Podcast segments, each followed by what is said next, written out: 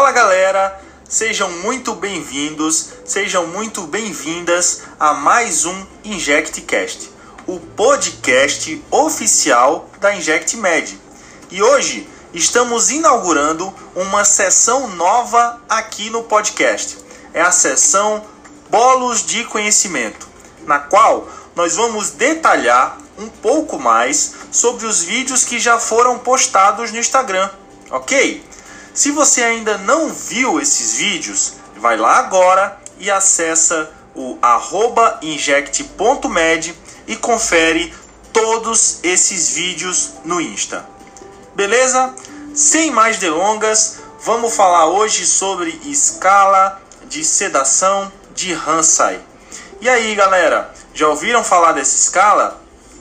Pois é, é uma escala bastante utilizada nas UTIs essa escala, galera, para deixar bem claro o conceito, ela vai ser usada para pacientes sedados. É uma escala de sedação. Então aqui já coloca na sua cabeça que existe uma droga hipnótica na jogada. Eu estou sedando esse paciente com propofol, eu estou sedando esse paciente com midazolam ou só com fentanil, seja lá o que for. Existe algum depressor do sistema nervoso central quando a gente utiliza a escala de sedação de Hansen. Ok? Beleza. Então vamos lá.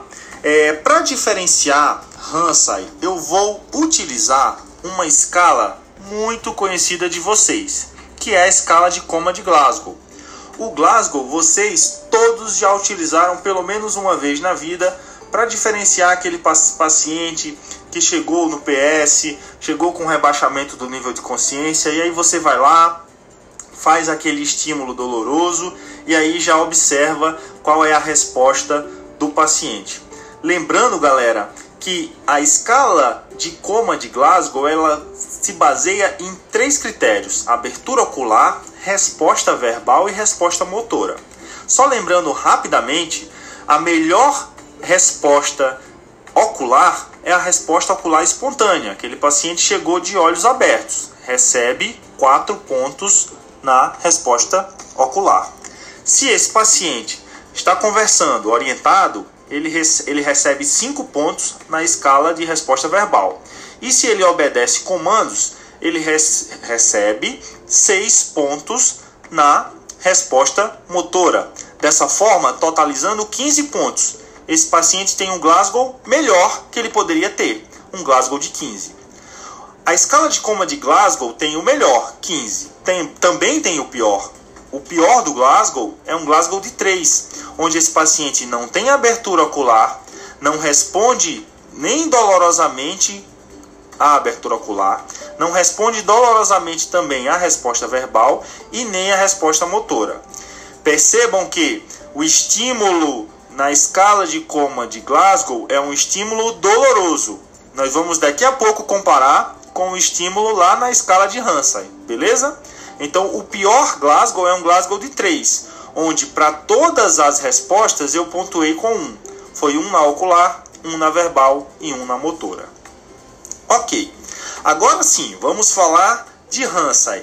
O Hansen, eu estou sedando esse paciente. Então, eu estou lá comecei uma infusão contínua de midazolam ou é, comecei uma infusão contínua de propofol. Eu estou sedando esse paciente. Então percebam que eu quero chegar no sono. Eu quero que esse paciente durma. Então o melhor do Hansai é ele dormindo. E o melhor do Hansai vai receber a pontuação de 6. O pior do Hansa é o paciente agitado, é o paciente ansioso, é um Hansai que eu não quero, porque eu estou sedando. Então o pior do Hansai é um Hansai de 1, beleza? Então nós já sabemos que as duas escalas têm o melhor e o pior. Só lembrando, melhor do Glasgow 15, pior do Glasgow 3. Hansai, melhor do Hansai que ele durma, 6. Pior do Hansai que ele esteja agitado e ansioso, Hansai de 1. Ok, então vamos lá. Peguei esse paciente ansioso, peguei esse paciente agitado, comecei a sedar esse paciente. E aí, esse paciente começa a acalmar, começa a ficar mais calmo. Está acordado, começa a conversar com você.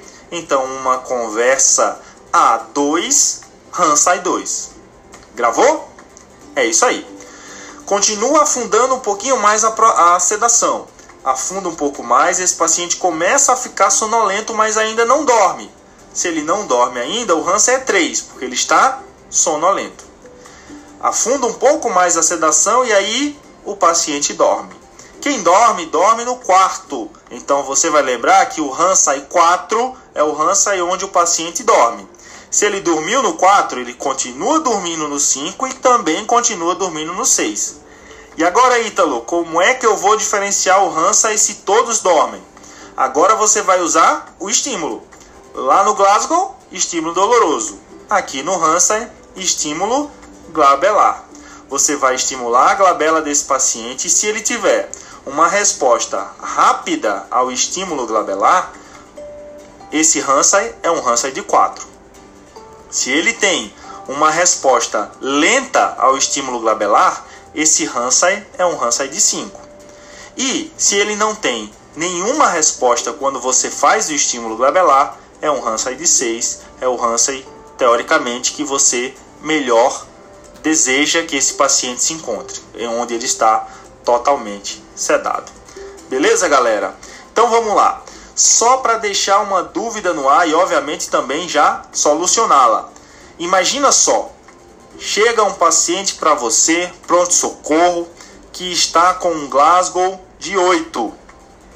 E aí você avaliou viu que esse paciente está com um hálito etílico e aí você pensa: ah, o Ítalo falou que se o paciente está sob efeito de drogas que deprimem o sistema nervoso central, como é o caso desse paciente que bebeu, que está alcoolizado, eu posso usar o Hansa. Então vou usar Hansa para ele, não vou usar Glasgow. Calma aí, calma aí, não comete esse erro. Galera, a escala de sedação de Hansai só pode ser usada quando a sedação ela é iatrogênica, quando é você que está promovendo a sedação no doente. Se ele foi lá e tomou todas, chegou alcoolizado no pronto-socorro e rebaixou o nível de consciência por conta própria, não pode usar o Hansai. Você vai continuar usando a escala de coma de Glasgow. Beleza, galera? Era isso que a gente tinha para discutir hoje. Como eu falei para vocês, nos segue nas outras plataformas. Além do InjectCast, nós temos a plataforma do Insta e também nós estamos no YouTube, beleza? Então vamos lá, se inscreve em todos os nossos canais, curte a InjectMed, que tem muito conteúdo bacana para todos vocês. Hoje era o assunto de o assunto de hoje era escala de sedação de Hansen. Espero que todos vocês tenham gostado e a gente se encontra nos próximos podcasts aqui na InjectCast. Valeu, valeu, valeu!